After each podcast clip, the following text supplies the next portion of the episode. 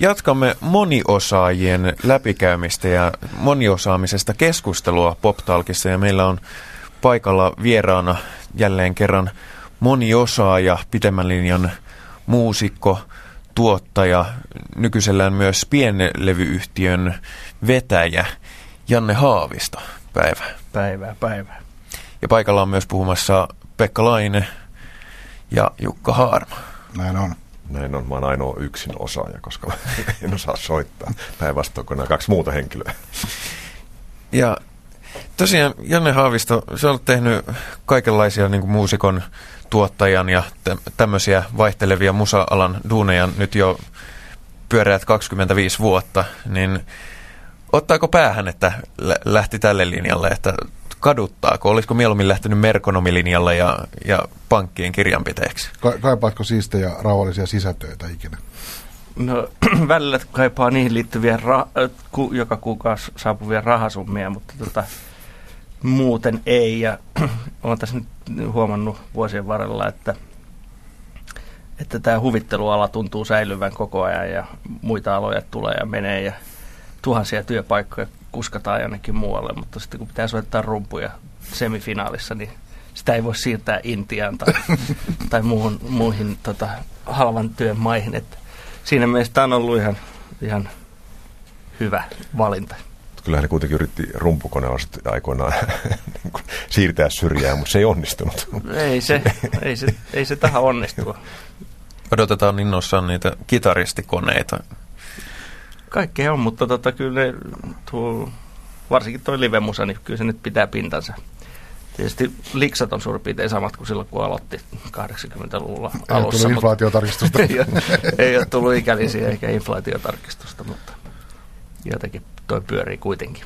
Sä, sä oot lähtenyt erittäin nuorena ammattimaisen soittamisen tielle, eli J. Karjalaisen bändiin. Paljon, paljon sulla oli ikää mittarissa, kun sä olit hyppäsit Karilaisen kelkkaan, sä et ollut edes 20. No, kun mä ollut 16 tai 16. 17, jotain semmoista. Teit sä silloin jo nuorena tietoisen valinnan, niin kuin ammatinvalinnan, että tämä on mun duuni ja, ja tämä on ura, jolle mä tietoisesti tähtään, jota mä lähden rakentamaan, vai oliko se tota, vaan soittamisen himo, josta tuli ammatti? No ehkä se on enemmän noin, että se oli soittamisen himo, josta tuli ammatti, että siihen niin kuin tavallaan valu. Ja sitten muihin ammatteihin niin kuin ryhtyminen jotenkin, se, vaan ei, se ei taas sitten lähtenyt. Että kyllä mä vanhempien rauhoittamiseksi tilasin jonkun tuommoisen kirjekurssin tota, markkinointiinstituutista jonkun, jonkun, en minä muista enää mikä se, se on siististi vieläkin muoveissa se paketti, mutta, mutta semmoinen tuli hankittua kuitenkin, niin on niin kuin, että teoriassa yritin jotain muutakin, mutta käytännössä se nyt valahti siihen, että kun se lähti niin jotenkin näpsäkästi liikkeelle sen karjalaisen homman kautta. Tai olihan, olihan meillä ollut sitä, sitä ennen Tammisen Arton kanssa se Bubblers ja, ja Ervin Tomin kanssa TTV ja, ja näin poispäin. Ja ne osittain niin päällekkäinkin, mutta, mutta sitten kun se karjalaishomma lähti, niin tota, eihän siinä sitten oikein ollut mitään niin kuin, miettimistä. Nä, näillä mennään. Ö, miten sitten tota, tuottaja duunin mukaan tulo, miten se tapahtui? Oliko siinä mitään tietoista niin kuin halua, kunnianhimoa vetoa siihen suuntaan, vai oliko sekin jonkinnäköinen ajo, ajopuuteoria? No se oli myös vähän ajautumishommaa. Se tuli lähinnä siitä, että mua otti niin paljon päähän se, miltä suurin osa levyistä kuulosti, että – ja se epäsuhta tavallaan, mikä on siinä, että kun kuulee bändin jossain livenä ja, ja sitten kun kuulee sen levyn, että miten niin kuin latistavia monet ne tuotannot oli, niin sitten piti niin kuin ruveta uho, itse uhoamaan ja yrittää tehdä niitä, niitä sen kuulosiksi, kun tota, olisi halunnut, että ne on. Että,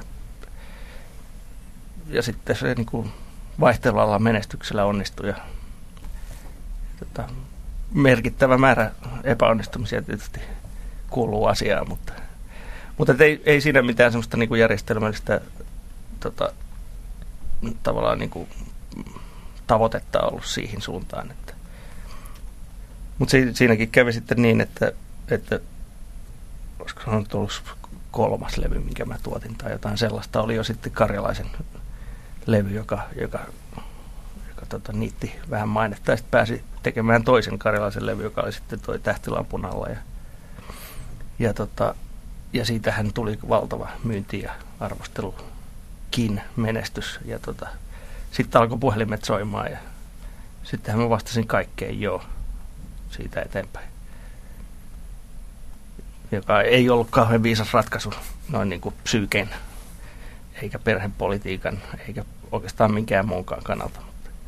Mä Tulipahan tehty. Mä muistan siis yhden, yhden vaiheen tota, 90-luvulla, mä en osaa, sä osaat itse sanoa se, mitkä ne vuodet tarkauttaa oli, mutta sä teet ihan mielettömän paljon tuottajan töitä, ja se varmasti on, eikö se ole sillä tavalla tuolla alalla, että joku onnistuu, niin sen luokse hakeudutaan ja odotetaan, oletetaan, että se jotenkin tavallaan se onnistuminen to, toistuu uudelleen ja niin, niin, u, uudelleen. Että, jo, jo, että on sellainen kukkulan kuningas niin kuin jokainen vuorollaan vähän aikaa. No noin, se suurin piirtein kai, kai menee ja tota,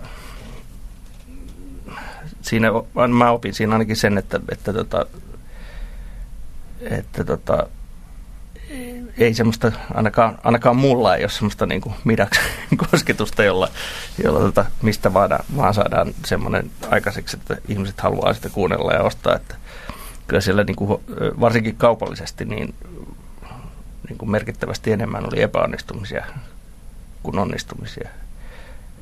Sitten taiteellisesta puolesta voidaan sitten olla montaa mieltä, eikä mä osaa itsekään siitä sanoa, että niitä tuli tehtyä niin kauheasti. Että ja se ajo, ajo hommat semmoiseen niin kuin, semmoiseenkin tilaan, että mä olin sitten loppujen lopuksi ihan, ihan tööt semmoisessa tilassa, mitä nyt nykyisin kutsutaan burnoutiksi. Eikä, eikä tämmöinen niin sanottu missi burnout, josta selviää kahden viikon niin kuin, tota, Taimaan lomalla, vaan se on vähän, niin kuin, vähän niin kuin vakavampi homma. Ja, tota, mutta se siis työtahti oli sitä luokkaa, että mä tein, mä soitin karjalaisen kuustosen bändeissä ja sitten tota, Like the Cosmonautsissa ja muutamassa muussa ja tuotin seitsemän levyä. Tämä kaikki yhden vuoden aikana. Ja tuommoista hulinaa se oli niin kuin suurin piirtein viisi vuotta putkeen, siellä ei ollut viikonloppujakaan vapaana eikä mitään. Niin sitten toi tota, kaali räjähti. Ja siis tuotanto du, duunessakin oli aika monenlaisia hankkeita. Siellä on Värttinää ja Dannyä ja että ne myös semmoisia, jotka varmaan, va, että myös niistäkin voi kuvitella, että semmoiset skitsofrenian ainekset saa kasaan, että joutuu tavallaan jakaa ka- kaaliaan aika moneen, moneen Joo. suuntaan. Ja sitten sit siihen liittyy vielä semmoinen juttu, että mä katsoin, että mun täytyy tehdä myös niin sanottua kulttuurityötä siinä ohessa, että, että tehdä myös semmoisia levyjä, joista ei niin kuin levyyhtiöllä tai bändillä ei varaa maksaa oikeastaan mitään. Että, et, tuli semmoinen kasa semmoisia levyjä siihen vielä, vielä kaupan päälliseksi, niin tota, se on ehkä vähän, vähän liian tota, laaja, laaja skaala sitten loppujen lopuksi kuitenkin, että, että nyt on opetellut pysymään jonkunnäköisessä A, niin kuin määrällisesti sellaisessa, jossa on jotain tolkkua ja plus sitten se, että ei, ei, tota, ei yritäkään lähteä sellaisiin projekteihin, jo, joihin ei, niin kuin, jo, ei ole tota, rahkeita eikä, eikä niin kuin näkemystä. Ja, että sillä rohkeudellakin olisi vähän niin kuin jotain rajoja. No mitä tämä Mankeli varmasti opetti niin kuin itsesuojelua ja sellaista tota, elämän katoavaisuutta ja kaikkia tämmöisiä perusasioita, mutta mitä se opetti musiikista? Tuliko sinusta parempi soittaja tuommoisen hirvittävän tota, monenkirjavan ja määrällisesti kuluttavan työrupeaman jälkeen? Opettaako, onko tuommoinen ollut sinulle musiikillinen koulu myös? No kyllä varmasti, joo. Kyllä sitä koko ajan siinä näkee paitsi sitä, että mitä, mikä on hyvä juttu, niin siinä näkee myös koko ajan sitä, että mikä, on, mikä ei toimi. Että minkälaisia ratkaisuja ei kannata tehdä niin kuin soittajana ja, ja äänittäjänä ja tuottajana ja kaikkia näitä. Ja, tota, ja, ja no soittajana varmasti siitä on ollut älyttömästi hyötyä jo ihan sitäkin kautta, että mitä enemmän niin kuin vietti aikaa nappia painaen kattelen, kun muut soittaa, niin sitä enemmän niin kuin, tota, jäi tonne niin kuin, semmoista kytemään tonne sisälle semmoista soittohalua, joka, tota, joka on pakko päästä purkamaan. Että se on myös osa syy, mikä, minkä takia lanttu alkaa repeämään, että jos ei, jos ei pääse itse tekemään niin kuin sitä musiikkia, niin se ei ole hyvä juttu. Ja tota, sen, sen siinä kanssa oppii, että, että, tota, että okei, että vaikka mä en, en noin lähtökohtaisesti tykkää siitä, että musiikista tehdään hirvittävän liian vakava asia. Niin että se, se kuitenkin on se sillä tavalla vakava asia, että sitä ei voi tehdä niin kuin vasurilla. Ja siinä pitäisi niin kuin paneutua ja se pitäisi tuntea omakseen ja löytää siitä se, se energia ja herkkyys ja kaikki, mitä siinä onkaan. Niin tota, eikä vaan niin kuin yrittää teollisesti valmistaa sitä. yksi, yksi juttu, mikä mua kiinnostaa, kun katsoo noita sun tuottaja keikkoja, niin sulla on, sä oot tuottanut sellaisia, sekä sellaisia artisteja, joilla on, jotka voidaan sanoa, että on tämmöisiä veteraaneja, todella kokeneita artisteja, jotka on nähnyt siis varmaan niin kuin kaiken mahdollisen, mitä nyt ammattilainen Suomessa voi nähdä. Että sit sä oot tehnyt semmoisten ihan alussa olevien bändien kanssa duunia, jotka on selkeästi niin kuin raakileita, joissa myös voi kuulla sen sunkin tuottajapanoksen aika voimakkaana, miten sä oot niin kuin auttanut jonkun alo- aloittelevan bändin, että se juttu kirkastuu ja löytyy sieltä. Niin kumpi on haastavampaa mennä tämmöisen äh, täysin alussa olevan hiomattoman timantin kanssa tekemään töitä vai sitten Danin tai Jorma Kääriäisen kanssa, jolla on jo todella vahva semmoinen artistiprofiili olemassa? En mä usko, että siinä on, on sellaista siis haastavuus mielessä mitään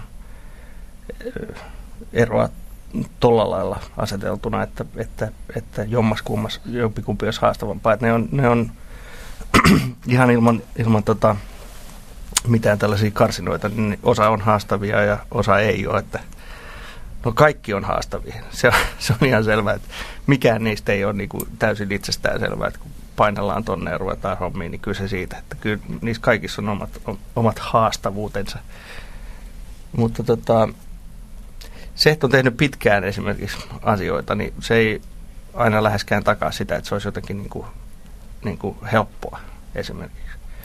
Että sieltä voi tarttua, jollekin tarttuu semmoisia painolasteja, jotka vaikeuttaa itse asiassa asioita, kun taas joku aloitteleva bändi, niillä voi olla niin selkeä näkemys siitä, että mitä ne haluaa tehdä että se on, niinku, se on hyvin niinku simppeli itse asiassa sit se tekovaihe. Ja ne, ne on saattanut, niinku, vaikka ne on aloitteleva bändi tavallaan, niin esimerkiksi neljä vuotta koota sitä materiaalia siihen tehtävälle levylle. Ja, ja neillä on kaikki niinku, into ja mielenkiinto panostettu siihen yhteen juttuun. Kun taas vanhemmalla konkarilla saattaa olla, että, että samaan aikaan kun tehdään tätä, niin on kolme muutakin asiaa käynnissä, tai neljä tai seitsemän, joka hajottaa sitä keskittymistä siihen hommaan. Mutta myös, myös niin kuin toisinpäin, että, että nämä niin kuin, ei, se, ei se ole sitä. Kumpikaan ei takaa tai niin kuin automaattisesti. Ei, ei.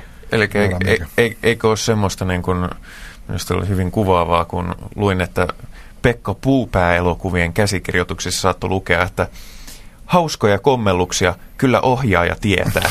niin, e, e, e, eikö ole semmoista artistia, jolla voi sanoa, että no kyllä sä tiedät, miten tämä homma tehdään, että laitetaan äänitys päälle ja No siis kyllähän, kyllä siis totahan tapahtuu jatkuvasti, että, että mä vaan tarkoitin sitä, että, että se ei ole niin kategorisesti noin, että uusi tai vanha olisi, olisi jotain.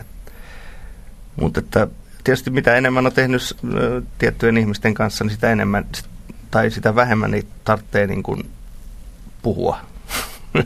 että se musiikki, musiikki muodostuu niin kuin enempi vähempi automaattisesti ja, tota, ja sä muutaman semmoisen niin kuin pien, pienen ohjeen annat ja, ja loput, loput tulee sitä kautta, että sä tiedät, että, että sä oot valinnut oikeat ihmiset siihen hommaan ja, ja sitä kautta se niin kuin kyllä, kyllä tässä tapauksessa ei ohjaaja, vaan bändi kyllä tietää, että hauskoja, miten niitä hauskoja kommelluksia siihen saadaan. Että.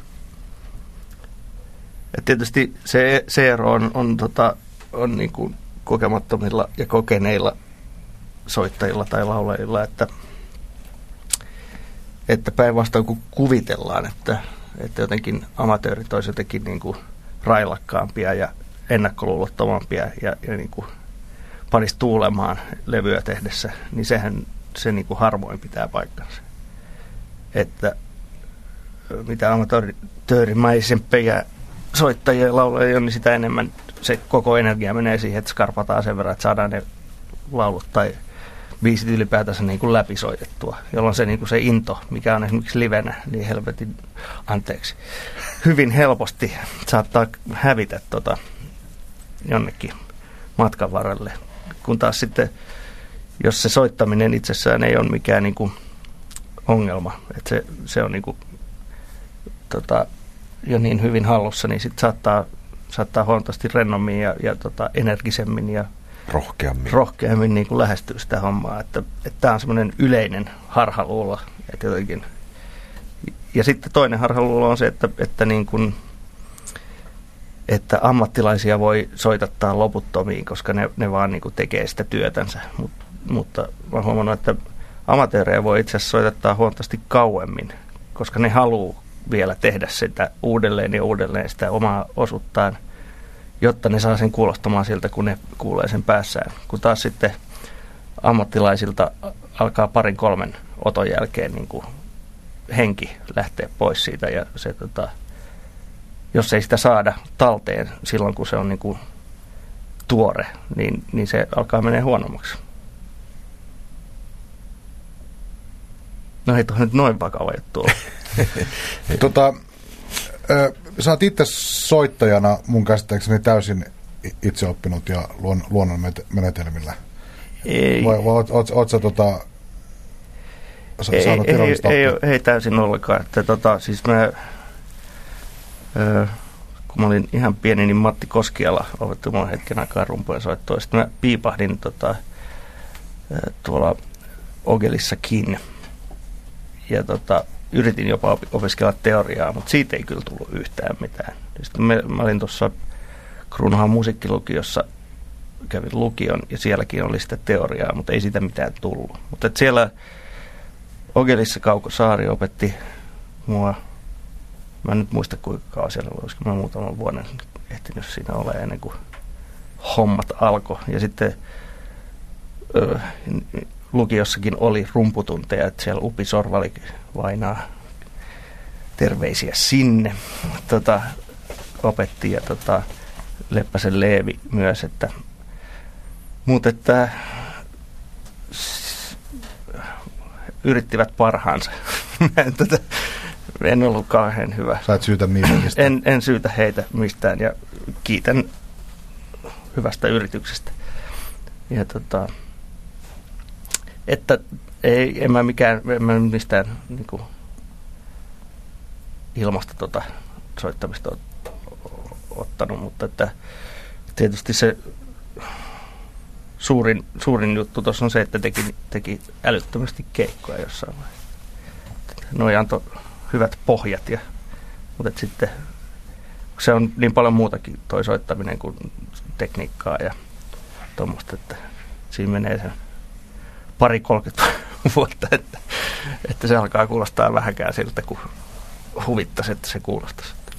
Jos sä, tota, sun, sun soitannollisia hankkeita katsoo, niin siellä on ollut monenlaista viritystä J. Karjalaisesta, Laikainta kosmonautsista, Eero Raittisen ja ties mitä. Jos sieltä jonkinnäköistä punaista lankaa ja yhdistävää tekijää hakee, niin ehkä semmoinen joku tietty tämmöinen näyttäisi, että saa vähän niin kuin juurevan musiikin erikoismies, että, että, että siellä on aika paljon semmoisia niin tavalla tai toisella tämmöisiä niin kuin roots kytkeytyviä hommia.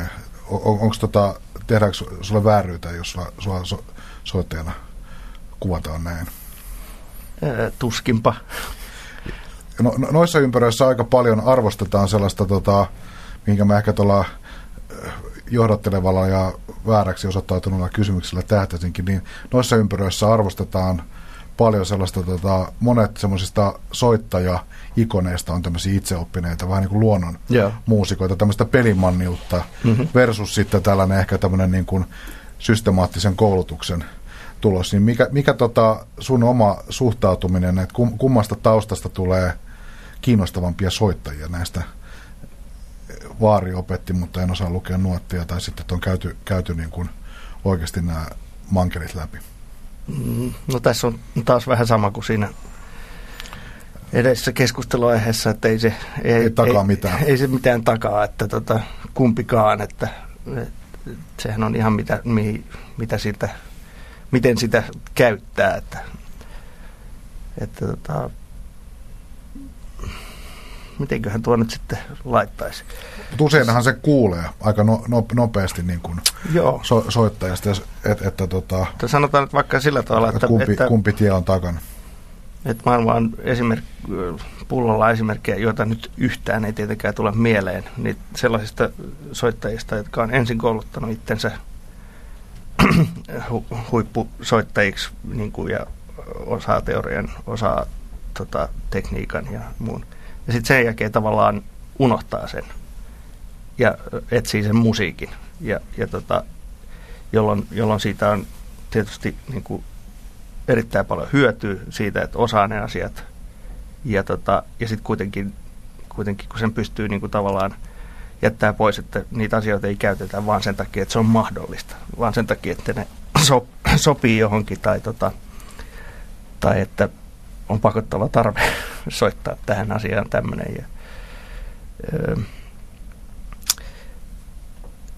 itse, itse oppinut soittaja voi olla ihan siis täysin yhtä hyvä parempi kuin, kuin hyvin koulutettu ja päinvastoin. Nämä, nämä on myös hyvin niin kuin henkilökohtaisia hommia ja näkemyshommia tietysti myös, että, että, että kuka mitäkin, mitäkin katsoo hyvällä. Että.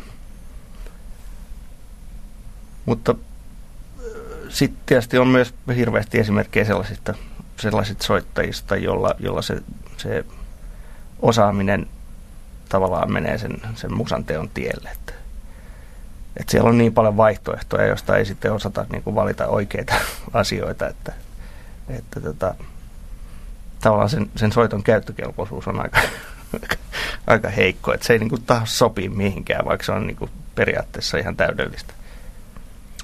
Jos laajentaa tätä oppimisnäkökulmaa, sä kuitenkin lähdit aika nuorena Karjalaisen kanssa keikolle ja Karjalainen on aikamoisessa nousussa, tai näit varmaan sen nousun ja Joo. sen suosion, niin tavallaan mitä, mitä nyt jälkikäteen, niin mitä te tavallaan opetti niin kuin tähteydestä, suosiosta tai yleisöstä, yleisön käyttäytymistä, se varmaan jotain.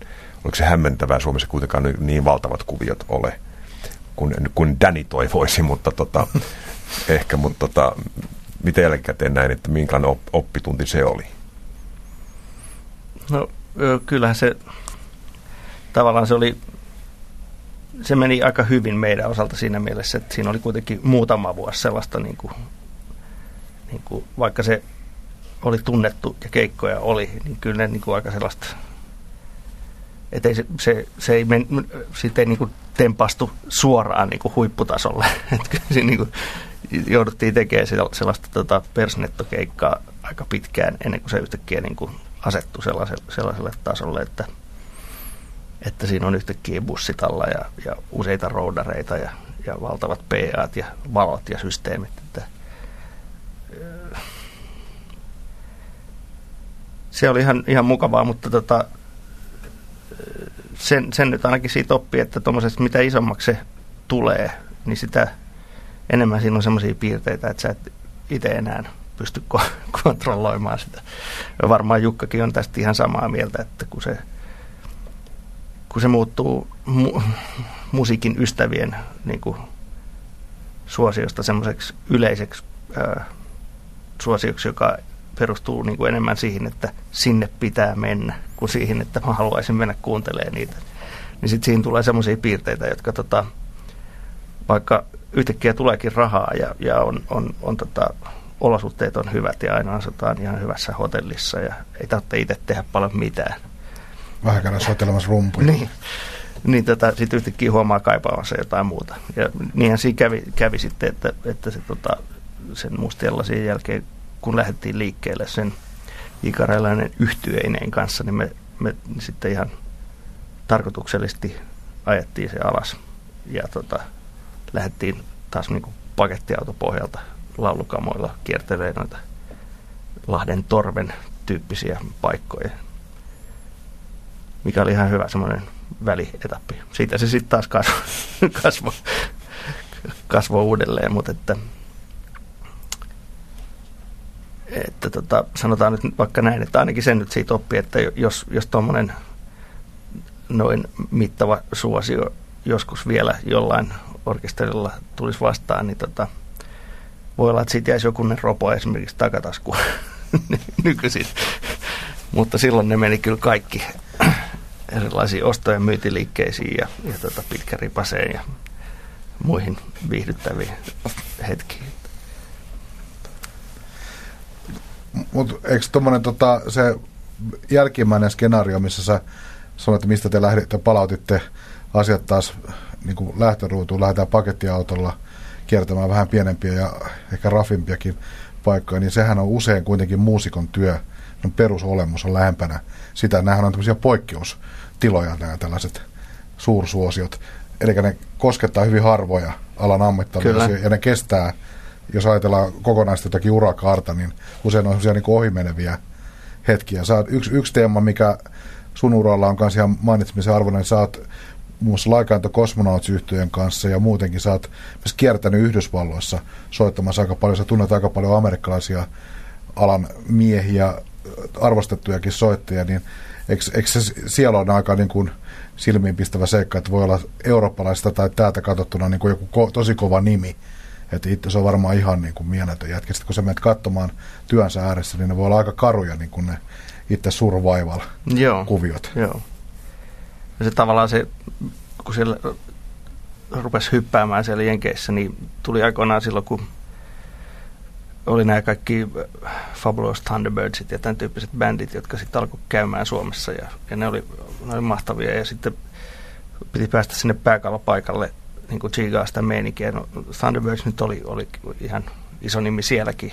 Silleen, ja tota, mutta siellä oli sitten paljon semmoisia niin kuin Leroy Brothers ja tämän tyyppisiä bändejä, jotka sitten kun pääsi sinne tapaamaan niitä, niin, niin tajus, että, että, että siellä on niin kuin asiat vielä niin kuin huomattavasti karumpia tavallaan, että tuommoisissa että bändeissä, mitkä oli meidän näkökulmasta, ne oli ihan niin kuin sellaisia, että me oltiin niin kuin niiden faneja ja ajateltiin, että niillä on varmaan valtavat kiertueet ja systeemit. Niin siellä ne pyörii omassa kotikaupungissaan, vetelee pari keikkaa silloin tällöin ja, ja suurin osa niistä ihmisistä joutuu tekemään niin kuin oikeat töitä ja tota, eikä sitten vaan toi taso, vaan sitten on olemassa niin kuin, se on hämmentävää, että kuinka paljon niistä, niistä kaupungeista ja kylistä löytyy sellaisia ihmisiä, jotka on, ai toi on se, että se on ollut, se on ollut sillä ja sillä levyllä soittamassa. Nyt se vetää tuossa pubin nurkassa niin kuin ja ämpäri kiertää tota, baaria ja sinne sitten laitetaan, jos haluaa laittaa dollarin tai kaksi. Et se, tota, se puoli on siellä aika, aika, aika karu, että se voi laskeutua todella rajusti sitten. Sä voit olla todella nimekkäissäkin orkestereissa ja muussa, mutta sitten tiputus on, on sitäkin rajumpi siellä. Että täällä, täällä nyt kuitenkin, jo vaikka joutuisi tyhjän päälle, täällä on kuitenkin sosiaaliturva ja, ja, ja näin poispäin. Ja täällä on kuitenkin sen verran vähän soittajia, että jos sä oot hyvä, niin sä pystyt rämpiä itse takaisin tota, jonkunnäköisiin hommiin, vaikka sä olisit kokenut jonkun rajun alkoholisoituneen putken tai kaman käyttöä tai, tai tota, muuten vaan niin kuin ollut pihalla muutaman vuoden kuvioista. Niin tota, hankkinut lapsia ja niin, viettänyt jotain normaalia elämää. Niin, te, tehnyt jonkun tämmöisen ratkaisevan virheen, niin kuin hankkinut perheen tai joku, ter, joka saattaa keskeyttää hommia jossain tapauksessa. Ei onneksi mullakin terveisiä vaan kotiin. Mutta tota, että täällä on niinku tuossa mielessä aika paljon terveempi toi, toi meininki, vaikka tämä on pientä ja se aina välillä ottaa pattiin, että mahdollisuudet edetä monissa asioissa on hyvin pienet, mutta sitten toinen puoli on toi, että tuolla maailmalla sitten se, ne kohtalot voi olla aika, aika roisee. Tosiaan Like Cosmonautsin y, Like Cosmonauts yhtyä, tota, jossa sä oot rumpalina, ö, oli jossakin vaiheessa, te reissasitte Jenkeissä soittamassa ja teillä oli tota, erittäin hyvä kuhina ton orkesterin ympärillä ja jos ajattelee sua soittajana sun tuossa soittotyylissä ja musassa, mitä sä oot tehnyt, niin on aika vahvaa tämä tämmöinen Amerikan juuri ne erilaiset amerikkalaiset tämmöiset klassiset musatyylit kuuluu siinä vahvasti läpi. Onko sulla missään vaiheessa ollut sellaista ammatillista haavetta niin kuin, niin kuin keskittää huomattavaa osaa aikaa siitä, että sä pörräät siellä Amerikassa soittamassa? Onko se ollut ikinä sulla sellainen mikä niin kuin ammatillinen toivemaa? No olisihan siellä, siis kuten sanottu, siellä ne marginaalit, marginaalikin on niin paljon isompi, että tavallaan että, että kun ei ole mitään suurta hinkua tota, tuotteista tätä musahommaa sellaiseksi, että, että sitten sitä kautta niin kuin jotenkin saisi toimeentulon, niin tämmöisellä niin kuin vähän marginaalisella mallakin toiminnalla olisi siellä ihan kohtuullisen hyvät mahdollisuudet pärjätä. Mutta sitten siinä on se ongelma, että se on siellä. Ja Suomi on täällä. Ja tota, että se vaatisi sitten tavallaan, että joutuisi niin kuin sivuttamaan semmoisen sen pitkän duunin, mikä siellä pitäisi tehdä, niin kuin pyöriä niissä klubeissa soittamassa. Se 20 vuotta, joka olisi pitänyt aloittaa 20 vuotta sitten viimeistään, niin tota, se on semmoinen, on se tietysti haave, että, että siitä niin kuin muodostuisi jonkunnäköinen sellainen paikka, jossa voisi esimerkiksi pari-kolme kertaa vuodessa käydä tekemässä jonkun kiertueen tai käydä silloin tekemässä sessioita. Mutta tota, mm, ja ei se nyt täysin mahdotonta kai olekaan, että se voi vielä kehittyä semmoiseksi, mutta tota, se on myös yksi asia, minkä on oppinut, että, että ei, ei kauheasti pidättele hengitystä näitä asioita odotellessa, että, että tulee Amerikasta puhelta. Tulee pää, kipe- tulee pää kipeäksi äkkiä. Et, et, etkö aiokaan tässä ohjelmassa ilmoittaa suuresta J. Karjalainen North American Tourista? No en. Tai Johan se opetteli soittamaan banjoakin. Mikä niin. tässä nyt vielä mättää? Siellähän se oli pörräämässä. Siellähän se on pyörinyt, että tota, mutta siinä, siinä tota, tyylilaissa ei nyt niitä rumpuja tarvita, niin mä en pääse nyt osallisiksi tästä, tästä episodista, mutta tota, kyllähän meillä siellä on niinku, me oltiin siellä vastikään Late Birdsin kanssa taas soittelemassa muutamia keikkoja ja, ja, tota, ja eihän sitä tiedä, mitä kaikkea tässä nyt seuraa, mutta FBI, tällä, FBI ainakin. FBI se seuraa, seuraa aina. joo, se on ihan se. No, mi, mi, miten tota, semmoinen peruskysymys, että ä, täällä niin kuin soittajat tietysti niin kuin missä tahansa katsoo vähän niin kuin ylöspäin niin kuin amerikkalaisia soittajia, tämmöisiä huip, huippunimiä, että siellä, siellä on ko, kovinta, mitä rahalla saa, niin te olette tota, ollut emme tekemässä levyjä Laittisen Eeron ja Ninni Pojärven kanssa. Woodstockissa, New Yorkin osavaltiossa. Ja paikallisten ammattilaisten kanssa, niin eikö se ole kuitenkin sillä tavalla, että se tota, osaaminen, mitä täällä on, niin se on ihan samaa tasoa, mitä siellä on. Eikö se kuitenkin kylmä fakta on tämä, että amerikkalaiset on esimerkiksi suhtautunut teidän bändien osaamiseen niin kuin todella kunnioittavasti ja todennut, että tehän vedätte ihan yhtä hyvin kuin kuka tahansa. Joo, kyllä siis ei, ei siinä mitään. ei, siinä, ei siellä tunne olonsa mitenkään niin semmoiseksi, että olisi, olisi tota pikkupoika isojen poikien niin kuin leikeissä. Että, että kyllä se niin kuin,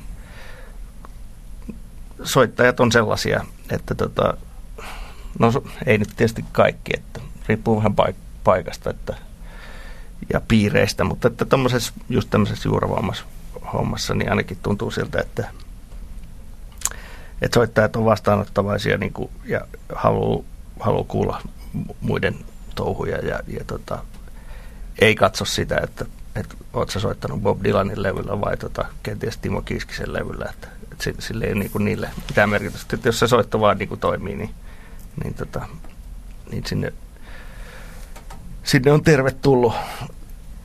Eri asia on sitten tietysti se, että, että, että, että tota, saako siitä, siitä tota, niin kuin duunia itselleen, mutta että ainakin se tuntuu saavan kollegoinen arvostusta ja, tota, ja hyviä ystäviä ja, ja tota, näin poispäin. Ja, ja siis kyllä ne, kyllä ne niin kuin siellä, esimerkiksi siellä Livon Helmin studiolla oli aika hämmästyneitä siitä, kun me paiskottiin kaksi LP-listä materiaalia neljäs päivässä kasaan.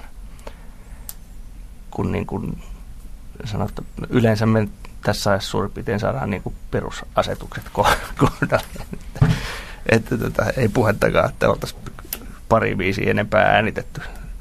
Ja teillä on nyt tässä kaksi plättyä valmiina. Että, että tietysti tässä tekemisen meiningissäkin on vähän eroa sitten, että, että kun liikutaan tämmöisellä vähän niin kuin vaatimattomammalla tasolla, niin silloin on tottunut siihen, että ei niin kuin, esimerkiksi siellä studiossa ei niin kuin, ole aikaa lusia kuukausitolkulla. Mutta eikö toi ole yksi sellainen ihan yleisesti tunnustettu tosiseikka, että Euroopassa, esimerkiksi just Skandinaaviassa on soittajia ja alan harrastajia, jotka on todella ottanut amerikkalaisen tradition haltuun monilta kohdin paljon paremmin ja syvemmin kuin amerikkalaiset itse, jotka on ehkä niin kuin unohtanut tiettyjä. Tuntuu siltä, että on unohtanut niin kuin suuri osa soittajista ja musiikkialan ihmisistä tota, unohtanut semmoisia ihan klassisia perusasioita. Mä just hiljattain kuulin tota Mark Ronson, joka on siis muusikko ja tuottaja, Amy Winehousein levyn tuottaja, jota häntä haastateltiin ja kysyttiin, että onko hänellä tota semmoinen tunnistettava tavaramerkki soundi hänen mielestään. Mm. valitettavasti on. Että hänen tavaramerkkinsä on se, että on niinku trumpetti levyllä, joka soitetaan ihan oikeasti. Että siitä on muodostunut, että erityisesti Jenkeissä maassa, jossa kaikki se, mitä hän on musiikissaan edustaa, on luotu, niin siellä ihmiset että toihan on fantastista. Mm. Mikä toi on? Baritoni saksofoni, toihan on hienoa. No, se mä... On unohdettu niin kuin perusasiat monin paikoin. No, en mä tiedä, onko se mitenkään amerikkalainen ilmiö sinänsä. Osittain tietysti on, mutta, mutta että, mä törmäsin tuohon samaan ajatukseen just kun kuuntelin sitä Robert Plantin ja Alison Krausin levyä, että – sehän on ollut jonkunasteinen sensaatio, sitä on myyty valtavasti. Ja se on periaatteessa, kun se on kuitenkin niin kuin levy, jossa on, ne on soitellut jotain biisejä ja laulanut, ja sitten ne on mikrofonilla äänitetty. Että siinä ei ole mitään niin kuin valtavan poikkeuksellista siinä, siinä levyssä. Siinä on hyvä tunnelma ja hyvät soundit ja, ja, ja ne vetää hyvin ja, ja näin poispäin, mutta ei siinä ole mitään mullistavaa niin tavallaan mikä, eikä tämä ei tarkoita ollenkaan sitä, että mun mielestä aina levyllä pitäisi olla jotain mullistavaa päinvastoin. Että monesti sellaiset levyt, jos ei ole mitään ihmeellistä tai ne ei ole mitään uusi klassikkosarjaa, niin ne saattaa olla niin kuin paljon pidempiaikaisia ja, ja niin kuin kuuntelukumppaneita kuin, kuin tota sellaiset, jotka ylistetään maasta taivaaseen ja mitään näin hienoa ei koskaan tapahtunut. Mutta se on, se on niin kuin, selvästi tommonen, että joku, joku piipahtaa studiossa soittamassa ja laulamassa jonkun jutun ja sitten se niinku suht silleen mutkattomasti pannaan levylle, niin se on yhtäkkiä, yhtäkkiä niin kuin, siitä on tullut tämmöinen erikoisuus, joka niin kuin johtaa, johtaa semmoiseen niin kuin massahysteriaan. Tämä täytyy saada. Tämä on ihan miet, miten tämmöinen, miten tämmöinen tehdään. Edellinen oli, oli tota, mitäköhän tulisi mieleen sitten. Öö, vaikka Nora Jones, joka niin kuin, käväisi mielessä aivan niin, samalla että, tavalla. Että, että ei, niin kuin, ei, ei sen simppelimpää ja tavallaan niin kuin normaalimpaa asiaa voi olla olemassakaan. Sitten yhtäkkiä tuli valtava sensaatio, että joku soittaa pienoa ja laulaa ja pojat säästää. Eikä, ja se on, se on ihan jees, hyvä näin. Mutta tota, se vaan kertoo siitä, että, että toi perus, perushomma on jotenkin, niin kuin, se on muuttunut nyt yllättäen niin kuin erikoisuudeksi tässä ollaan puhuttu, että oot soittaja ja tuottaja ja vaikka mitä, niin mä oon aina 80-luvulta asti, kun seurannut yleisöstä ja lehtiä lukemalla sun ura, niin mä oon jo varhain huoman, kiinnitin huomiota, että sä oot myös poikkeuksellinen muusikko siinä mielessä, että sä oot kova musa-fani ja musa-dikkari ollut aina, mikä ei ole ollenkaan itsestäänselvä asia mu- muusikoille. Mä muistan, että lukeneeni lehtihaastattelu jo aika va- varhain, että kun jotkut muut puhuu maailmantuskasta, niin sä saatoit sauhata vaikka James Brownista tai jostakin. On, onko tämmöinen, onko tämmöinen fanius tai tämmöinen musiikkidikkarius, onko se pitänyt pintansa löytyykö se edelleen sieltä. Sanotaan esimerkiksi, kun sä tapasit Levon Helmin hmm. ensimmäisen kerran, niin tu- tuliko sieltä niin kuin fani Janne e- esiin, vai olit sä ihan kylmän viileän professionaali? Tässä vaiheessa äh, tota, mainitaan vaan, tämä on podcasting-ohjelma, että tässä on rajoittamaton tämä, kuinka pitkään tämä Joo, kestää, joo. voi kestää, että näillä sanoilla jatkaa. Mit, No tota, tietysti tässä on nyt niin paljon tutustunut kaikkiin, siis varsinkin täällä kotimaassa niin kuin periaatteessa ka- melkein kaikkiin niin, kuin niin sanottuihin huippuartisteihin ja huippusoittajiin ja muihin, että se ei, ei tavallaan enää nyt sillä lailla aiheuta sellaista paniikkia, jos tapaa jonkun, jonkun niin kuin tätä Elviksestä seuraavan ja esimerkiksi Levon Helm nyt on tässä rumpu, rumpalipuolella, niin on, on niin kuin, olisiko se nyt suurin piirtein Elviksen vastine. Niin tota, öö, kyllä se fanius sieltä niin kuin tavallaan tulee, mutta, mutta sama se niin kuin miellyttävä homma siinä oli, että tämä ei niin kuin tavallaan liity oikeastaan muuhun, vaan Levoniin, että, että se kun, sitten kun sen tapaa ja sen kanssa pääsee soittamaan jopa, niin, tota, niin, niin se tunnelma ei olekaan se, että, että, tota, että fani pelokkaasti katselee vierestä, kun, kun, kun setä painaa menemään, vaan, vaan se olikin yhtäkkiä niin, että me soittajat vedellään tässä, joka kertoo niin kuin siitä, siitä Levonin asenteesta aika paljon, että, että si, siinä ei ollut mitään semmoista, se junaili asiat niin, että tulee semmoinen rauhallinen, rauhallinen olo, vaikka ollaan niin kuin, tota, suuren idolin kanssa tekemisissä. Ja no muuten tuosta musiikkifaniudesta on semmoinen, että se täytyy kyllä sanoa, että en mä, niin kuin yleensä näissä käy, että, että kun ikä tulee, niin ei enää jaksa seurata niin kuin koko ajan, mitä, mitä uutta tapahtuu. Ja, ja, tota, ja ilmeisesti toi kovalevyn niin kuin kapasiteetti tuolla päässä on, on niin kuin rajoitettu siinä mielessä, että kun sinne on tarpeeksi ajettu kamaa, niin sinne ei oikein jaksa niin kuin tähän mahtuu kaikki uusi tutkittavaksi. Että, enkä mä tiedä, onko sillä niin kuin, että onko se niin kuin pakollistakaan, että, että niin kuin loput, loputtomiin löytää jotain uutta ja, ja innostavaa. Että aina niitä välillä löytyy ja, ja sitten onhan tuossa back-katalogiikin tuolla ja sen verran, että, että niihin, jos niihin palailee aina silloin tällöin, niin, tota, niin sieltä löytyy tavallaan ihan uutta, uutta jo, niin kuin, jo olemassa olevista levyistä levyhyllyssä. Että. Mutta kyllä aina välillä, välillä tulee, tota, tulee uutta. Ja sitten sit siinä on kyllä semmoinen sairaus, mikä tulee erityisesti tuon tuottamisen ja äänittämisen myötä, että jo, jossain vaiheessa silloin, kun Lanttu prakas muutenkin, niin, niin siinä oli yksi seuraus oli se, että mä aloin vihaamaan musiikkia. Että kuuntelin radiostakin ainoastaan puheohjelmia. Että mä en voinut sietää mu- musiikkia missään muodossa vähän aikaa, mutta se kesti muutaman vuoden. Ja nyt, nyt se taas tota, toimii oikein mainiosti. Että, Sehän on hirveän yleinen ilmiö, ilmiö niin kuin muusikoilla, äänitteillä, tuottajilla ja Joo. jopa musiikkitoimittajillakin jossain vaiheessa tulee, niin kuin, että, ei, että viimeinen asia, minkä kotona tekee, on se, että laittaa levyn soimaan. Joo, kyllä.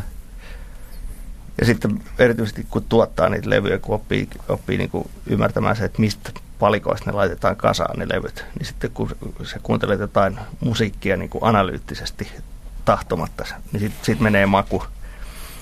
Ja se oli niin kuin esimerkiksi, mä, mulla, mä olin lainaamassa tota, se, semmoista Pet Sounds-boksia esimerkiksi, jossa on neljä CD-listä tätä Beach Boysien Pet Soundsin sessioista kaiken näköistä materiaalia. Mä ajattelin, että tämähän on mielenkiintoista. Sitten just kun mä olin alkamassa kuuntelemaan sitä, mä tajusin, että en mä halua tietää, mistä tämä on tehty. Että, että, että tämä jäi nyt tähän pakettiin. Että, että, että tota, musiikissa hienoa on semmoinen tietty mystisyys ja semmoinen, että, että sä et ikinä niin kuin tajua oikeastaan, mistä siinä on kysymys. Ja, ja tavallaan siinä mielessä uudempi tuotanto on siinä mielessä vähän tylsempää usein, että, että, että että siitä kuulee liian selvästi, mistä on kysymys. Että se ei ole semmoisia kerroksia, jotka, jotka tota arvotuksellisesti pysyy, pysyy niin kuin vähän kauempana.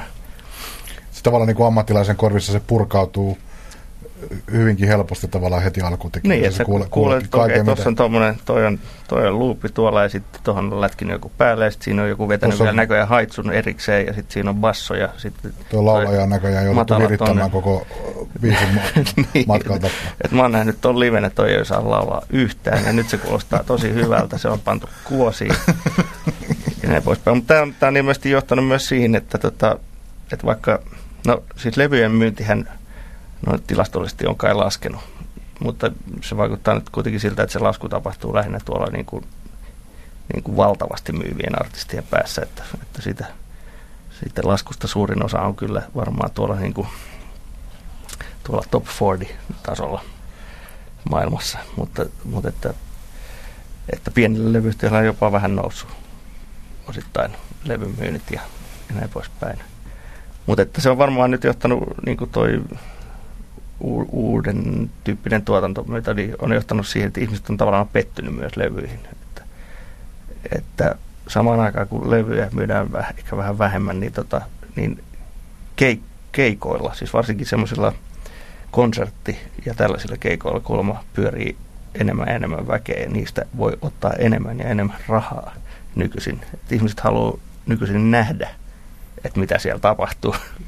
että, niin, olisiko siinä sitten osittain se, että, että, että niillä on semmoinen, ihmisillä on semmoinen fiilis, että, että mistä mä tiedän, että mistä tämä on pantu kasaan tämä levy. Mutta jos mä menen keikolle, mä näen, että laulaako ne siellä ja soittaako ne siellä. Onko tämä totta tämä artisti vai ei? niin, että sitten siellä jää, siellä jää niin kuin kiinni, jos se on paskaa. Mm. Anteeksi pa, pa, paitsi, jos, paitsi jos taustalla pyörii kovalevyltä. Niin, se on tietysti aina, aina mahdollista. Mua, mua harmitti, kun mä en tota, tyttäreni, tyttäreni oli katsomassa Rihannaa areenalla, mutta mä en ollut. Musta olisi ollut kiinnostavaa nähdä, että miten esimerkiksi tommonen, tänä päivänä toteutetaan tuommoinen tota, mega pop-artistin keikka, että onko siellä loppujen lopuksi. Tota, yh, yhdeksänvuotias tyttökin oli jotenkin, hän on ihan armoton Rihan, Rihanna mm-hmm. fani ja tota, hän tuli sieltä vähän sillä jotenkin hieman jotenkin hämmentyneenä sieltä keikalta. Mä rupesin tietysti paatuneena asian harrastajana kuulostelemaan tytärtä, niin mikä oli tietysti väärin. Mitä siellä tapahtui ja kuvailemaan sitä, niin jotenkin tuli jopa sen yhdeksänvuotiaan ihan kuin siinä olisi, että se oli mahtava spektaakkeli ja hieno, mutta se, jotenkin hänenkin mielensä oli herännyt epäilys. Että oli jotain sellaisia kohtia, että mitähän se kuulosti siellä jotenkin ihan kuin se olisi levyltä tullut. Ja, tota, niin siinä on musta jotain huolestuttavaa, jos, jos vuotiaat rupeaa jo vähän niin kuin... Mut, mm. Tähän mä vaan sanoin, että Kelly Clarkson on pop, pop Idols Amerikasta on tulossa tuonne naapuritaloon keikalle, niin Sulla on niin, mulla on, mä, mulla on eri mutta mä voin ostaa teillekin liput, mennä katsoa yhdessä, että miten se toimii. Mutta tota, mitä sä äsken, Janne, menit äh, tota, ohjaamaan epähuomiossa tota, keskustelua tähän levymyyntiin ja kenen myynnit on laskenut ja kenen myynnit on noussut, niin sä oot itse myös lähtenyt tähän leikkiin mukaan sillä tavalla, että sä julkaisemaan musiikkia. Joo. Kahden miehen levykonserni. Meillä on kautta. valtava kahden miehen kansainvälinen levykonserni. Minkä takia Lähditte oma, tähän oma armottomaan leikkiin. Minkä takia oma levyyhtiö? Mm, no se on semmoinen juttu, mikä, mikä mä oon halunnut tehdä jo varmaan 16-vuotiaasta asti se on ollut pitkäaikainen haave. Ja tota, mutta sitten on ajatellut, että ei se varmaan ole mahdollista. Ja, tota, ja sitten tota, ystäväni Muffe, jonka kanssa me siis pyöritetään tätä Mufarangia, niin, niin tota, me ollaan lukiosta asti oltu kavereita ja meillä on aina ollut semmoinen fiilis, että täytyisi jotain tuollaista puuhailla yhdessä. Ja sitten se vaan jotenkin, kun tämä, mä sain tämän Faranks-levyn, tämän We Must Be Losing It-levyn valmiiksi ja se piti julkaista, niin sitten me vaan oltiin jossain saunomassa ja päätettiin, että no nythän me voitaisiin sitten perustaa tämmöinen levyyhtiö. Eikä siinä ollut sen kummempia niin kuin, valtavia niin kuin, suunnitelmia sen suhteen, että minkälainen siitä tulee tai, tai tota, että jotain suuntaviivoja vaan, niin kuin, että, sille, että silloin elettiin just, no siis muutama vuosi sitten, olisiko se ollut 95 sitten, kun se alkoi, niin tota, elettiin just sitä kautta, että kaikkia otti pattiin tota, levyn julkais, se, että mitä, mitä julkaistiin ja mitä jätettiin julkaisematta. Ja, et silloinhan näitä syntyi kuin sieniä sateilla näitä, näitä, näitä pieniä levyyhtiöitä. Ja meillä niin kuin varmaan suurimmalla muillakin pienistä on, oli vaan se perusajatus, että pitää julkaista sellaisia levyjä, joita muut ei julkaise, jotka, jotka niin kuin katsotaan aiheelliseksi. Ja tota, tavallaan siinä oli aluksi tarkoitus lähinnä julkaista noita, noita tota, mun, mun ja kavereiden omia juttuja, mutta se heti siinä ekan levyn jälkeen niin Pojärven Ninni otti yhteyttä ja sanoi, että mä haluan, että te julkaisette tämän, tämän mun uuden levyn. Ja, ja tota, mä yritin puhua sitä ympäri, että katon nyt vielä, että jos tuot löytyisi joku parempi. se sanoi, että ei, ei, että kyllä te nyt julkaisitte. Okay. Ai, ai silleen tämä toimii, että artisti menee ja sanoo, että ei kun kyllä te julkaisette tätä. Niin sitten, ja sitten se, niin kuin, no okei, okay, jos sä nyt ihan varma tästä, että se tämmöiseen katastrofiin haluat työntää ton hienon tuotteesi, niin siitä vaan. Että, ja sitten sit se jotenkin niin kuin lähti etenemään tavallaan omalla painollaan. Ja nyt se näyttää jopa siltä, että me jäädään henkiin tästä jutusta. Että, että tota, ainakin meidän osalta se on niin kuin nousu suhdanne ollut tässä, että vaikuttaa paremmalta. Että vielä, vielä vuosi sitten mietittiin, että näinköhän tätä kannattaa tehdä. Ehkä, eiköhän.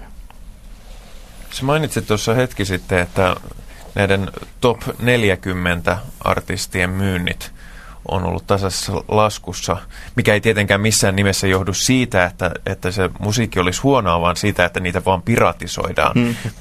mutta, mutta sitten kuitenkin sä mainitsit, että tällaisten pientekijöiden, pienjulkaisijoiden, levyyhtiöiden ja muiden myynti on jopa vähän nousussa. Mistä sä luulet, että se tulee? No mä luulen, että, että itse asiassa toi, toi piratismiheitto ei ollut mitenkään niin kuin kauhean tota, huono tossa, että kyllä se niin on, että, että tuommoisen ylikansallisten isojen yhtiöiden niin kuin tuotteissa ei muodostu niille kuuntelijoille semmoista niin kuin, tavallaan henkilökohtaista suhdetta siihen juttuun. Se on paljon helpompi mennä vaan ja loudaa sieltä ilmaiseksi se, se matsku ja ajatella, että no niillä on rahaa kuitenkin, että ää, tässä mitään. Mutta sitten, sitten tota, tämmöisessä vähän niin kuin marginaalisemmissa jutuissa tavallaan se väki, joka, joka sitten sen musan haluaa, niin on semmoista ryhmää, joka on tottunut ostamaan levyjä. Ja, ja ne niin kuin tuntuu haluavan myös niin kuin kompata tämmöistä toimintaa. Että, että osa, osa väestä ajattelee sen niin, että, että, tota, että mä haluan ostaa tämän levyn, jotta näitä julkaistaan tätä musiikkia tulevaisuudessakin. Ja, tota, ja se keskittyy, se, se porukka ostaa sitten nimenomaan näitä, näitä tota, niin kuin suurella rakkaudella ja lämmöllä tehtyjä pienlevy, pienlevyyhtiöiden tuotteita, joka, joka tota, ja samaan aikaan ehkä se sitten osa, osa siitä rahasta, mitä ei käytetä ni, niihin niiden isojen levyyhtiöiden tota, tuotteisiin, niin ohjautuu sitten meille pienille. Että tota, mä luulen, että se on jotenkin, se on henkilökohtaisempaa tuommoinen pientuotanto ihmisten mielessä ja se johtaa sitten siihen, että se muuttuu ostoksi loudaamisen sijasta. Positiivinen mielikuva, varsinkin semmoista musiikin aktiiviharrastajien mielessä, jotka mm. a, myös niin kuin ehkä, ehkä kiinnittää, niin kuin sanoit, kiinnittää huomiota tavallaan siihen koko ravintoketjuun ja kenellä nämä fyrkat menee. Ja samat hetken henkilöitä, jotka käy katsomassa paljon livekeikkoja, lukee ehkä lehtiä, vähän keskimääräistä enemmän ehkä jopa käyttää aikaa sen musan kanssa Joo. Lutraamiseen. Kuinka paljon tota, te olette Mufaran konsernissa miettinyt tätä paljon on puhuttua fyysisen levyn tulevaisuutta, eli missä vaiheessa nämä pienet tota, muovikiekot katoaa maan päältä ja siirrytään oikeasti tähän digitaaliseen jakeluun ja myyntiin? No itse mä kuulun nyt siihen, vielä siihen sukupolveen, joka haluaa sen esineen, joka tykkää siitä. Siis mun mielestä ne kannet on niin kuin ensiarvoisen tärkeitä, että on kansi, jossa kerrotaan, mitä se on. Ja, ja esimerkiksi me ollaan niin yritetty panostaa siihen, että ne kannet on osa sitä taideteosta. Se takia me ei esimerkiksi käytetä niitä ollenkaan niitä muovi, noita tota, jewel boxeja, koska se on, se on karmaiseva esine, joka ei olisi koskaan saanut muodostua minkään näköiseksi standardiksi, kun se hajoaa jo ennen kuin se saadaan muovikääreistä pihalle ja, ja se näyttää halvalta ja tylsältä ja Tästä me olemme aiemmin puhuneet näissä ohjelmissa. Olemme, olimme täysin samaa vahva, mieltä. Vahva, vahva asiasta.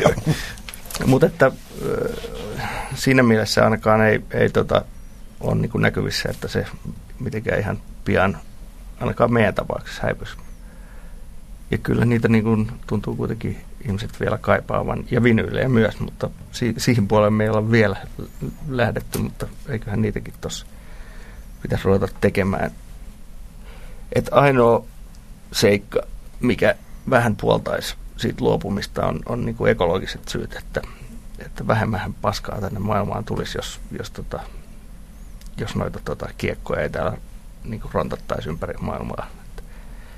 Että, meilläkin on tilanne kuitenkin se, että, että ne tulee ensin Saksasta tänne ja sitten ne täältä jaellaan eri puolille Suomea ja sitten joku vielä hyvässä lykyssä tota, isopäästöisellä autolla rullaa kotiin kuuntelemaan sitä levyä. Niin tota, että tässä mielessä niin kuin periaatteessa pitäisi kai luopua tuosta, mutta tota, sen verran materialisteja tässä nyt kuitenkin vielä olla, että halutaan se, se pahvinen tota, äänilevy lodju käteen, mutta että täytyy yrittää kehitellä, jos siihen löytyisi joku, joku helpompi ratkaisu. Yksi asia, mistä on puhuttu tuossa yhteydessä aika paljon, on se, että digikaupassa sun ei tarvitse tapella siitä hyllytilasta. Hmm. Ja se varmasti, sulla varmasti pientekijänä, joka puolat fyysisen esineen, sanotaan nyt tässä, että minäkin puolustan sitä fyysistä esinettä, mm. ostan aina levyni, levyinä, kun vaan mahdollista, niin, niin tota noin, onko se vaikeaa päästä niin, kuin, niin moneen paikkaan? Saada levykauppaa. Niin. No eihän se helppoa ole. Siis ensin pitää luoda levyyhtiölle sen verran mainetta, että, että tota, nykyisin kun ei ole enää tuommoisia levykauppoja, isoja levykauppoja, jotka ottaa periaatteessa kaiken, mitä, mitä julkaistaan, vaan että on vain erikoisliikkeitä ja sitten on tämmöisiä anttiloita ja, ja tämmöisiä niin yleis, yleis tota, kauppoja, jossa on myös levyosasto, niin var, no, näihin erikoisliikkeisiin toki saa melko hyvin näitä pienlevyistä tuotteita, mutta sitten esimerkiksi Anttilat ja erilaiset marketit ja tämän tyyppiset, niin siinä täytyy tietty kynnys ylittää, että pääsee siitä portista sisään.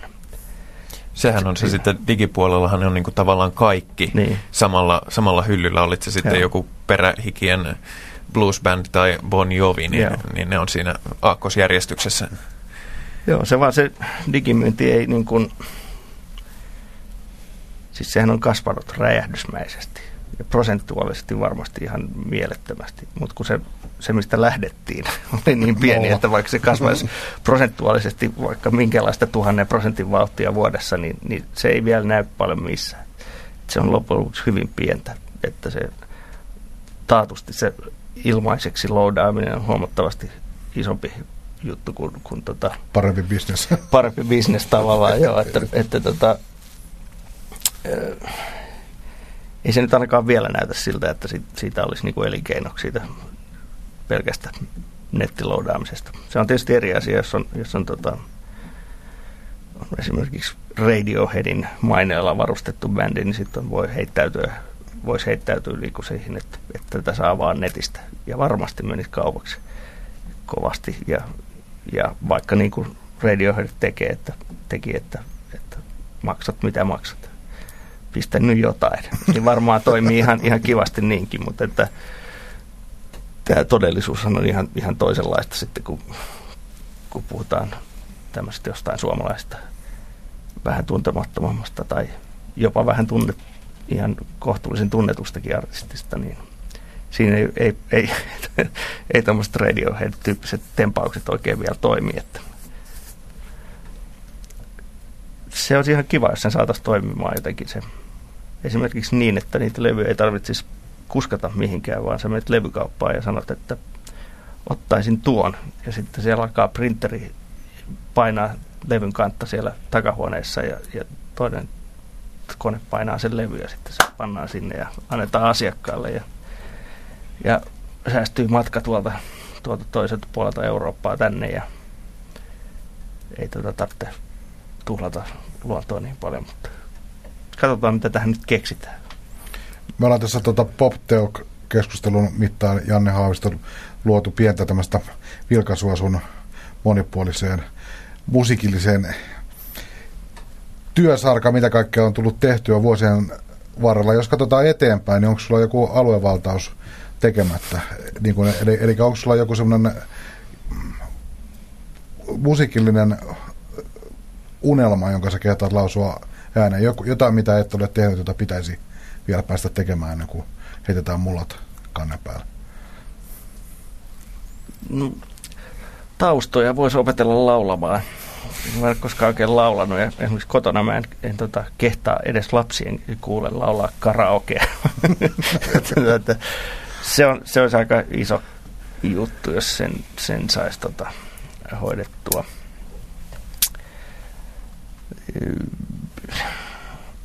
Kyllähän tässä nyt kaiken näköistä pitäisi tehdä.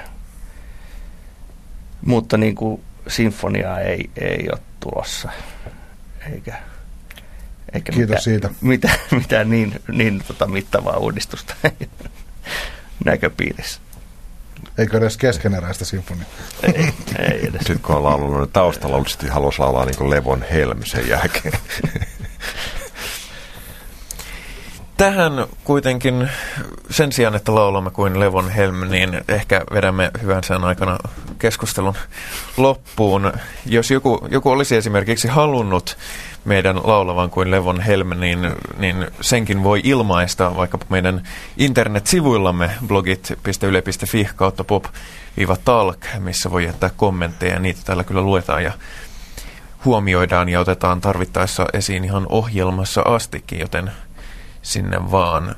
Sieltä myös löytyy sitten kaikki aikaisemmat ohjelmat, ja jos kuuntelet tätä radiosta, niin sieltä ku- kuulee myöskin kaikki kokonaiset keskustelut, ei vaan sitä lyhennettyä versiota, mikä radioon asti pääsee. Ennen kuin poistumme kokonaan, niin käydään perinteisesti paneeli läpi. Sykähdyttäviä kokemuksia haetaan, haetaan jälleen, mikä on ollut suuri konsertti, levy, kirja, mikä tahansa elämys, mikä on musiikin saralta jäänyt mieleen viime ajoilta. Onko vapaaehtoista? Vieras aloittaa. Ei, vieras aloittaa. No tuota, olimme tuossa muutama viikko sitten Late Birdsin kanssa New Yorkissa keikalla ja se oli alkuillan keikka, joten ehdimme Pitsinkin Matin kanssa Village Vanguardiin katsomaan Louis Donaldsonin kvartettia, jossa oli urkurina Dr. Lonnie Smith turbaaneineen ja se oli, se oli toinen kerta, kun on nähnyt sen ja se oli kyllä mahtavaa. Siis Louis Donaldson on loistava fonisti, laulaja ja, ja tota stand-up-koomikko myös. Ja tota, ja, mutta kaiken kruunassa se Dr. Lonnie Smithin uskomaton tapa ottaa Hammond-uruista kaikki irti, mitä siitä lähtee. Soittaa jaloilla svengaavimmat bassokuviot, mitä löytyy, ja, ja, tota, ja vasemmalla kädellä säästää tota koko hommaa ja, ja oikealla kädellä soittelee melodioita ja sooloa ja sitten jossain välissä ehtii vielä väännellä drawbareja niin, että, että sä, urkuin sävy muuttuu koko ajan ja se oli hieno. Mitäs se on, jos ei se pistä puukkoa sinne?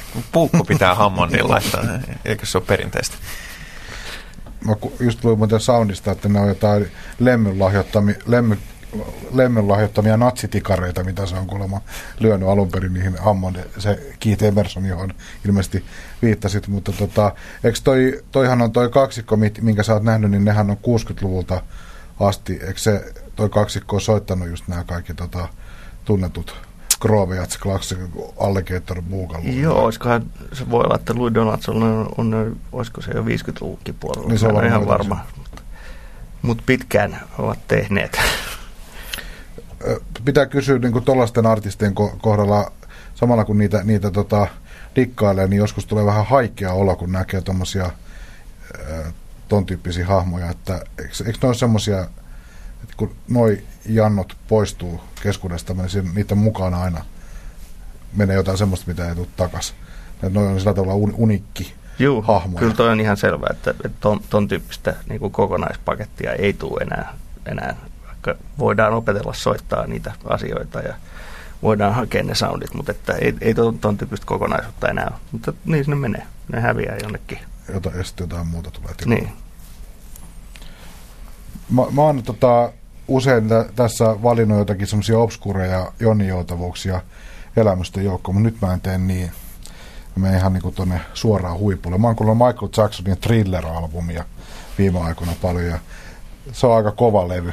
Tämmönen, vähän kuin sanoisi Beatlesista aika tarttuvia melodioita, mutta että se on oikeasti tota hämmästyttävä levy ja siitäkin tulee surullinen fiilis. Eli se, mitä Michael Jacksonille on tapahtunut, niin ai- aikamme kyllä järkyttävin trage- Suuri murhenäytelmä. Su- su- suoraan semmoiselta kaikista korkeammalta mahdolliselta tasolta niin laama, laaman kanssa pyjamaleikkeihin, niin onhan se jotain ihan hirveätä. Tota, siinä on kyllä semmoinen levy, levy, levy tota, että ja jo- joskus, joskus on tullut semmoisissa, hu, varsinkin nuorempana haukuttua just tämmöisiä niin, niin sanottuja taitavia studiomuusikoita, niin enpä, enpä hauku enää ikinä. Thrillerillä on ilmeisesti just ne kaikista kalleimmat ja parhaat, ja kyllähän ne vetää vähän, vähän, vähän hyvin ne jätket. Mitenhän mä nyt pohjustaisin tämän muun valinnan, koska tämä voi kuulostaa ilkeältä, mutta tämä on siis viimeisin levy, kun mä oon kuullut. Levy, jossa varmasti ei ole mitään omaperäistä. Se on ihan sataisen varma, mutta se toimii siitä huolimatta. Me ollaan tosiaan iPodillekin. Se on siis tota, pitää oikein luntata. Siis se on Ruotsin Euroviisu. Charlotte Perrelle niminen nainen laulaa kappaleen Hero, josta voi kuvitella, jos miten se menee. Se Siinä on kuitenkin jotain niin käsittämätöntä ruotsalaista osaamista tämän popin alueella, että tota, että se on niinku ruutskama, että se toimiko blueskaa. Joskus se on tylsää ja joskus se kuitenkin toimii jo- jotenkin, että mä nyt ainakin... Onko kunnon svedupoppi? Se on oikein spedupoppi niin kuin kaikessa siinä suhteellisen kunniakkaassa niin kuin perinteessä, mitä heillä on ollut. Siis mulla on melkein yhtä hävettävä ta- tavallaan. Mä en hävettävä. hävennyt tätä valintaa. Okei, Anteeksi, no, mutta se on vähän kierro. Mä en mä ei sovi kuin niin. Sä tunnet Jukka, kun Jukka sanoi, että se on kuullut loistavan Britney Spears-tyyppisen, paitsi vielä vähän nuoremman ja muovisemman kuulosen artistin, niin se tarkoittaa parasta mahdollista. Okei, mutta min, minulla tosiaan, mähän en kuuntele heviä varsinaisesti sille, enkä, enkä varsinkaan tämmöistä niin kuin örinä-tyyppistä meininkiä, mutta täytyy sanoa, että kun kuuntelijamme Kalatalous Jussi nimeltään meille, minu, minulle heitti Skypen yli linkin YouTube-videoon, jossa esiintyi livenä, livenä Arch Enemy-niminen ruotsalainen yhtye, ja, Osittain ruotsalainen. Osittain ruotsalainen, alun perin ruotsalainen. Se, siis, se lähetti mulle sen linkin sanoen, että kato kun on seksikkään näköinen nainen. Ja mä mietin, että mitä ihmettä se mulle nyt oikein lähettää. Ja mä sitten avaan sen ja sieltä lähtee, tulee tällaisia pitkätukkaisia hevareita, jotka tiluttaa kyllä, kyllä niin tylsästi ja niin, niin mahdottoman tyhjänpäiväisesti kuin ikinä. Ja ajattelin, että joo joo. Ja sitten sieltä, sitten sieltä hyppää, hyppää lavan takaa sellainen sanotaanko mallin mitoissa oleva sellainen nykypäiväisen, kaunis, kau, nykypäiväisen kauneusihanteen mukainen jotenkin pienikokoinenkin nainen, joka sitten rupeaa laulamaan ja se örisee uskottavammin kuin suurin osa miespuolisista öri, örisijöistä, että siltä tulee niin kuin, Öriseinen suo. se örisee kyllä, örisee kyllä suurimman osan ör, örisijöistä suo, suohon. Ja se, se kontrasti, mikä siinä tuli, niin mulla niinku vaan haa, haavi auki tuli katsottua, että mitä tuossa oikein tapahtuu. Että, että, että täytyy sanoa, että se, se, se vangitsi. Se, se, mä en suosittele sitä niin kuin musiikkina, se on mun mielestä aika tylsää. mutta, mutta niin kuin elämys se oli. On se, on se hämmentävä. Mä oon siitä nähnyt jo, tuli telkkarista kyseisen bändin live-taltiointi. Taisi olla muutama vuoden takaa Tuska-festivaalilla, niin se on ihan ihmeellinen, että niin kuin, on tosiaan tuommoinen niin kuin mallin näköinen nainen, jonka ääni on samalla kuin jollakin Kodiakin karhulla, niin onhan se ihmeellistä. Jos saa vielä jatkaa, että mä leimaa tosi täysin poppariksi tässä, niin tästä tuli mieleen, että ehkä mä kaivan todellisesti pölyttyneet viinylit, jotka mulla kuitenkin on, koska tässä mainittiin Leroy Brothers, josta aikoinaan dikkasin. Mä voisin kaivaa ne kuunnella uudestaan. Mä vähän, en jaksa oikein kuunnella tämmöistä peruskamaa, mutta mulla on ainakin fiilis, että se oli kova bändi. Täytyy kuunnella uudestaan. Ja se tietysti täytyy mainita vielä tästä Arch Enemistä, että kyseessä on tosiaan ruotsalainen bändi, mutta se laulaja, joka herättää huomiota, on saksalainen, niin kuin pitää olla. Mutta tähän lopetamme tällä kerralla. Kiitokset vieraallemme muusikko, tuottaja, pienlevyyhtiön vetäjä Janne Haavistolle. Kiitos. Ja tietysti myös vakiopanelisteille Pekka Laine ja Jukka Harma. Näkemiin. Moi. Moi.